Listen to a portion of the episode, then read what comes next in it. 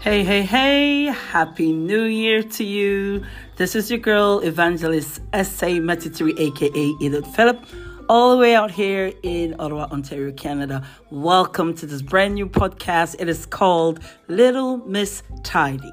Join me uh, weekdays for Little Miss Tidy. Little Miss Tidy is a brand new podcast that I'm going to be embarking on a project for this year and uh, it's going to be talking and dealing with uh, our little children.